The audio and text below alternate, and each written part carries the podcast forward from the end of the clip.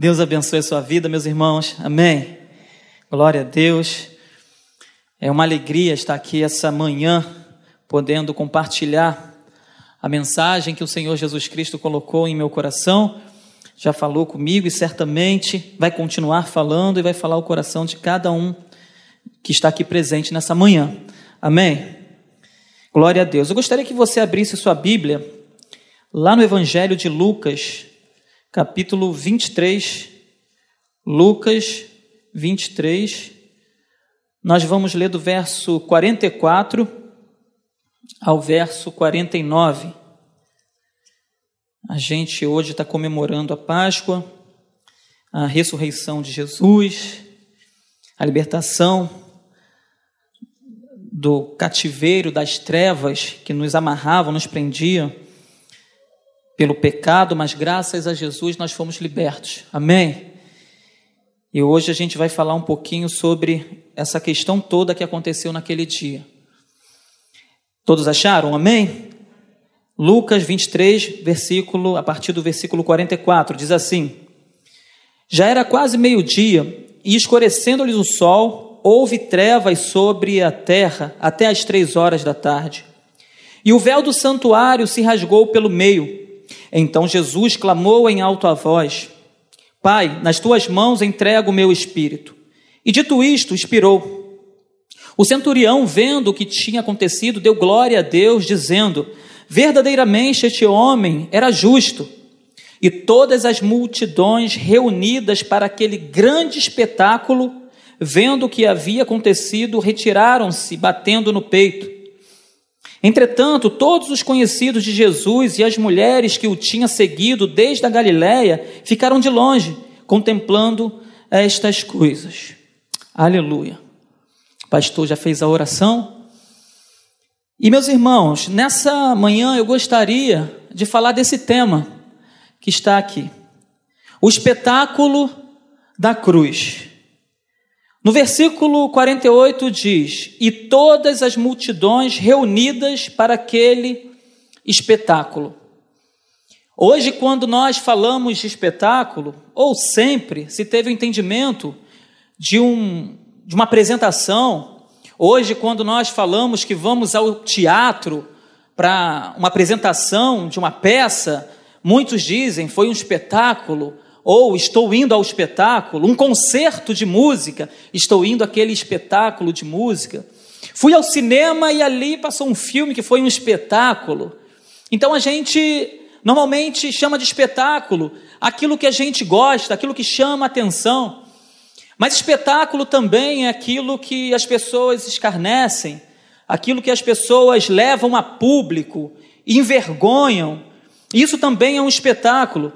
E aqui a palavra de Deus diz que a multidão se aproximava de Jesus para assistir aquele espetáculo. No caso de Jesus, era um espetáculo que, para aqueles homens, os fariseus, os judeus, as autoridades daquela época, que viam Jesus como um herege, era o espetáculo da vergonha, era o espetáculo que trazia a Jesus é, com estrangimento.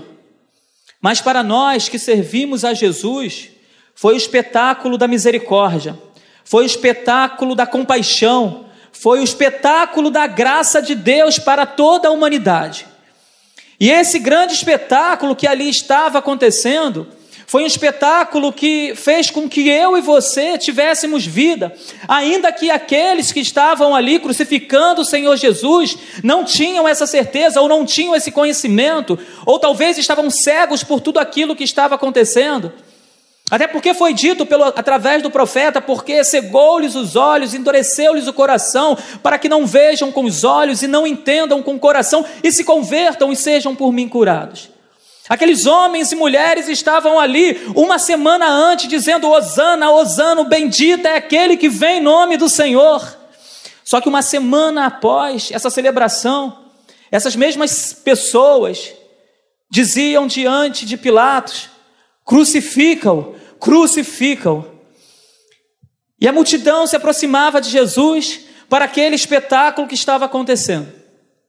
E esse espetáculo ele tem início com um dos seus discípulos traindo o seu Senhor.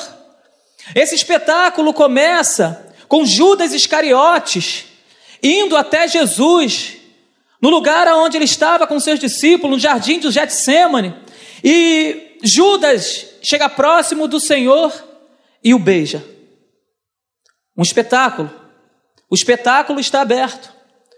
O espetáculo dá início. Qual o espetáculo que você assiste e diz que não vai ter um beijo? Olha a cena do beijo, um beijo de traição. Qual é a peça que você assiste ou qual o filme que você assiste que não há traição no meio dessa trama, no meio dessa tragédia? E a tragédia aqui falada, esse drama citado pela Bíblia, diz que Judas chega perto de Jesus e o beija. E ali entrega Jesus nas mãos das autoridades daquela época que estavam para prender Jesus. Os principais dos sacerdotes, os escribas, os fariseus, aqueles que tentavam contra a vida de Jesus. E com um beijo, ele trai o seu Senhor. E Jesus, ele não é preso às forças, pelo contrário, ele se entrega. Pois quando Pedro ele se levanta para defender Jesus cortando a orelha de Malco, Jesus diz: "Calma. Não é desse jeito." E coloca lá a orelha do menino de volta e cura Malco daquele mal que Pedro havia feito. E as autoridades pegam Jesus e levam até o sinédrio. E lá algumas coisas começam a acontecer. Eles pegam Jesus, amarram Jesus, deixam Jesus preso. E aquela noite foi uma noite longa, uma noite em que o próprio Pedro, ele nega Jesus. Ele está no meio daqueles homens olhando de longe, e uma, duas, três vezes Pedro nega Jesus. Até que as autoridades levam Jesus até diante de Pilatos. Mas antes ainda, os soldados zomba de, zombam de Jesus, um espetáculo de zombaria. Eles colocam uma coroa de espinho na cabeça de Jesus, eles pegam um cano, como se fosse um cedro, e dá na mão de Jesus e começam a escarnecer do Senhor Jesus. E batem em Jesus com aquele cano, com aquela vara, e ainda zombam dizendo: Quem foi que te bateu? Profetiza, profetiza, zombando do Senhor Jesus. Como o Senhor fosse um bobo da corte. E Jesus ele passa por isso. E ele vai até Pilatos. E diante de Pilatos, Pilatos não vê mal algum diante daquela cena, diante daquela tragédia, diante daquilo que está acontecendo. Pilatos não vê culpa em Jesus. E diz: Eu não vejo culpa nesse homem. Por que vocês querem crucificá-lo? Por que vocês querem matá-lo? E Pilatos leva até Herodes, Jesus, aproveitando que, que Herodes estava na cidade naquela época, leva até Herodes, só que Herodes também olha aquela situação. E Herodes não acredita naquilo e fala: Não vejo culpa nesse homem também, manda ele de volta a Pilatos. E Jesus volta até Pilatos novamente, e Pilatos diz: Gente, eu não vejo culpa nesse homem. E Pilatos até tenta livrar Jesus da cruz. Só que quando Pedro quis, livrar Jesus da cruz, Jesus disse: Afasta de mim, Satanás, porque é necessário que isso viesse a acontecer. E Pilatos, de uma forma talvez inocente, queria, ou usado pelo próprio demônio, queria livrar Jesus da cruz, mas era necessário que Jesus fosse até a cruz. Fosse para que o meu pecado e o seu pecado fossem perdoados. E Pilatos, ali diante daquele povo, gritando: crucifica, o crucificam, ele diz: Eu não vejo pecado, eu vou fazer o seguinte: eu, eu vou açoitá-lo, eu vou feri-lo, e depois disso eu vou soltá-lo. Só que o povo falou: Não, não, solte Barrabás e crucifique Jesus, solte Barrabás e crucifica Jesus, porque naquela época era costume deles soltarem um preso naquela época, época da Páscoa. Eles soltavam. Só que Pilatos, diante daquilo, fica paralisado e não sabe o que fazer. E sua mulher ainda chega diante de Pilatos e fala: Meu amor, não faça nada com esse homem. Não vai, eu tive um sonho essa noite. Não faça nada com esse homem. Não se envolva nesse negócio. E ele vai, manda trazer água. E diante daquele povo, Pilatos diz: Eu lavo minhas mãos. O sangue desse homem não virá sobre meus ombros. Se vocês querem crucificar esse homem, vocês crucifiquem, mas eu não terei o peso da responsabilidade do sangue desse homem.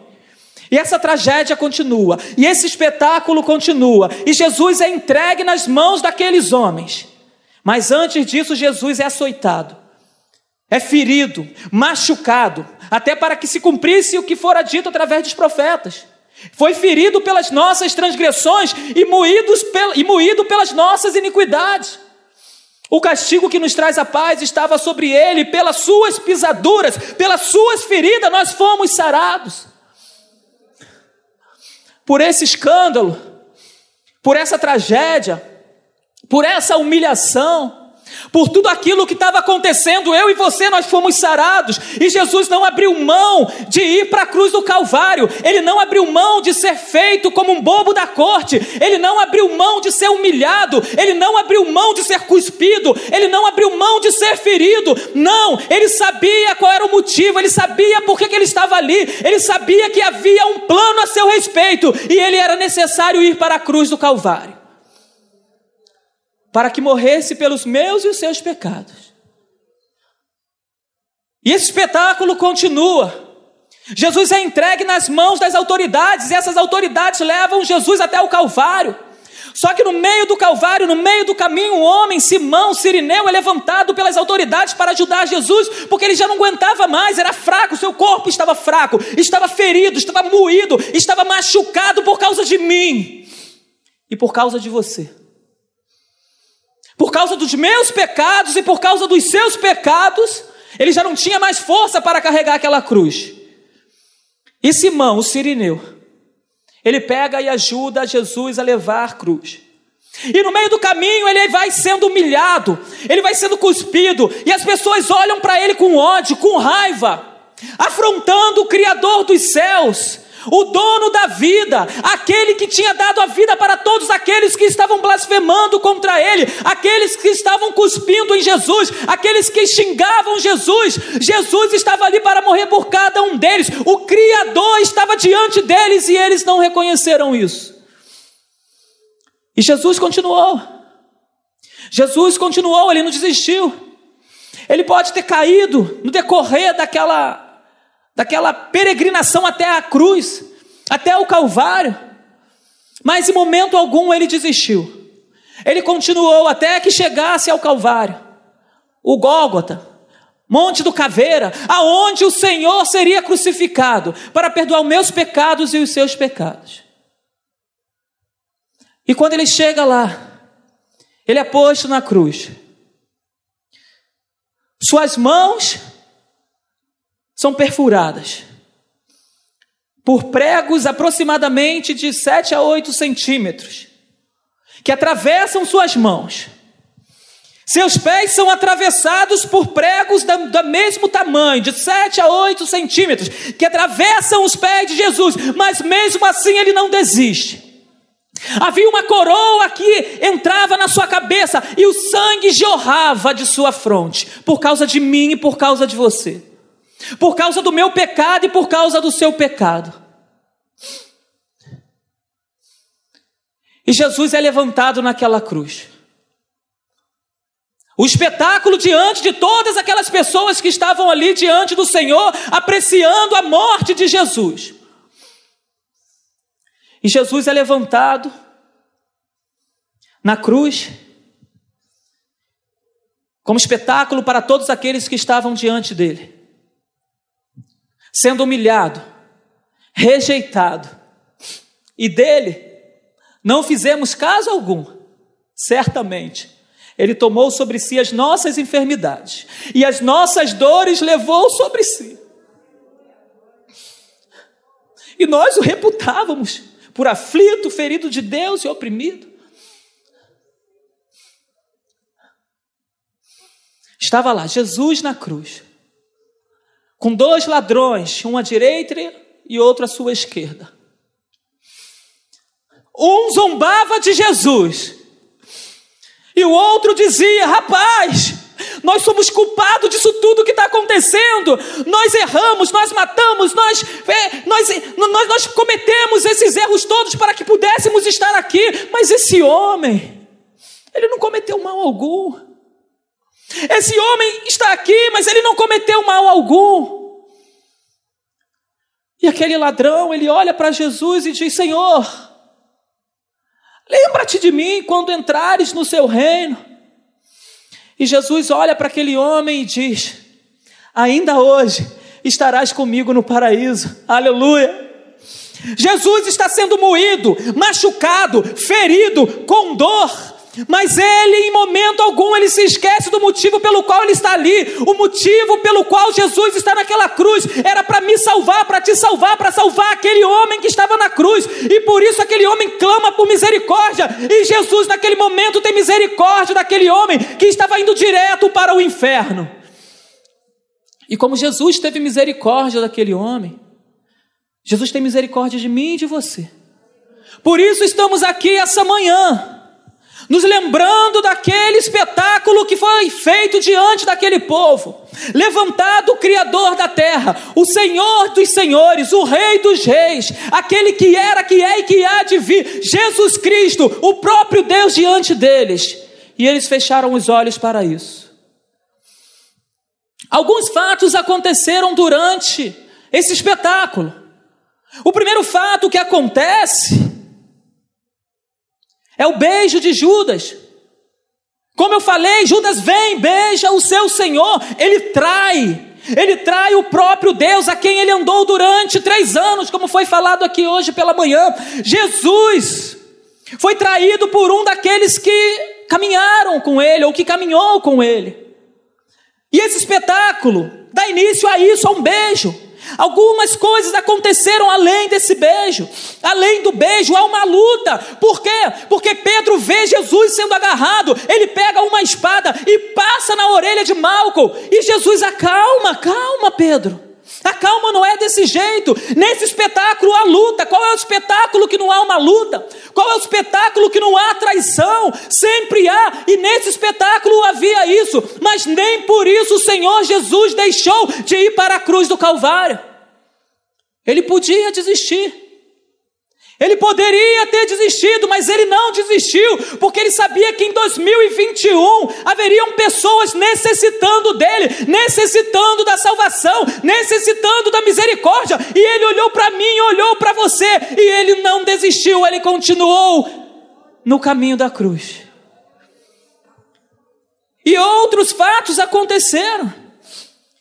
No meio dessa tragédia há milagre, porque a orelha cai, Jesus coloca essa orelha no lugar e cura esse homem. Há milagre nesse momento. A gente só vê Jesus sendo preso, levado, mas não, no meio desse caminho muita coisa acontece. Nesse momento Jesus é preso, ou melhor, ele se entrega, ele está ali. E ele diz para as autoridades: Olha só, eu estou todos os dias com vocês no templo e vocês não me prendem. Agora vocês estão vindo me prender como se eu fosse um ladrão, um bandido. Eu estive com vocês todo esse tempo, por que, que vocês não me prenderam? Eu estou aqui, vocês não estão me prendendo. Eu estou dando a minha vida. Porque Jesus ele dá a vida para depois torná-la tomar. Aleluia!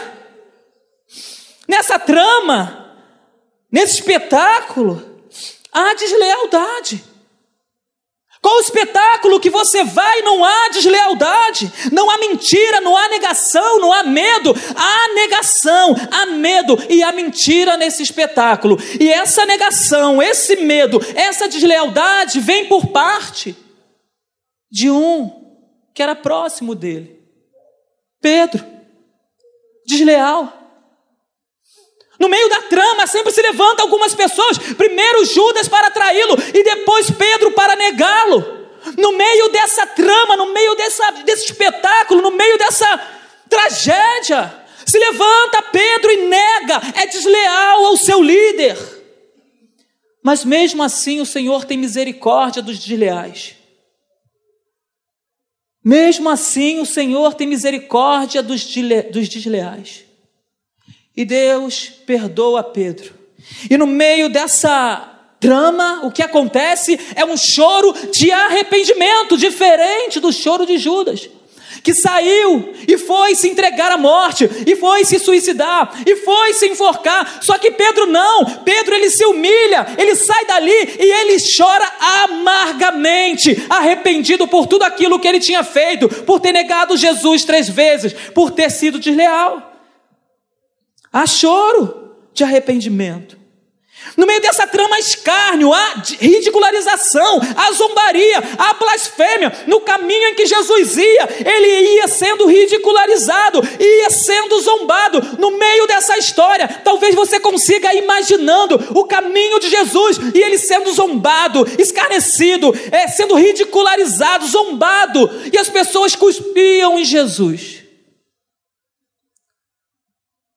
por causa dos nossos pecados. Houve até uma tentativa de tirar Jesus da cruz através de Pilatos.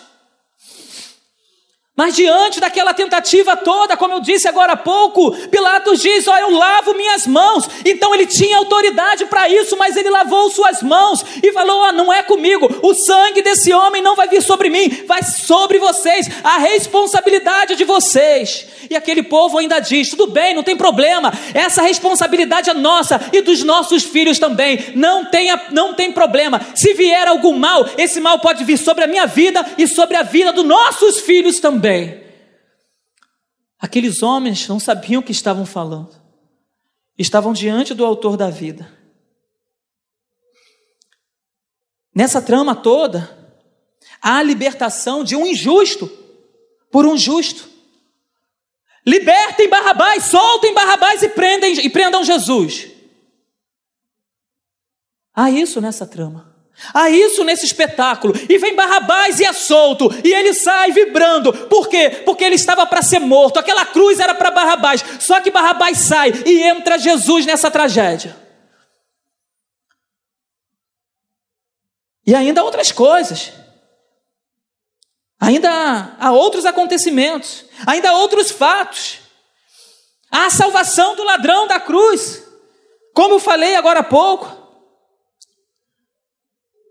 E no meio dessa trama toda, depois dos ladrões morrerem,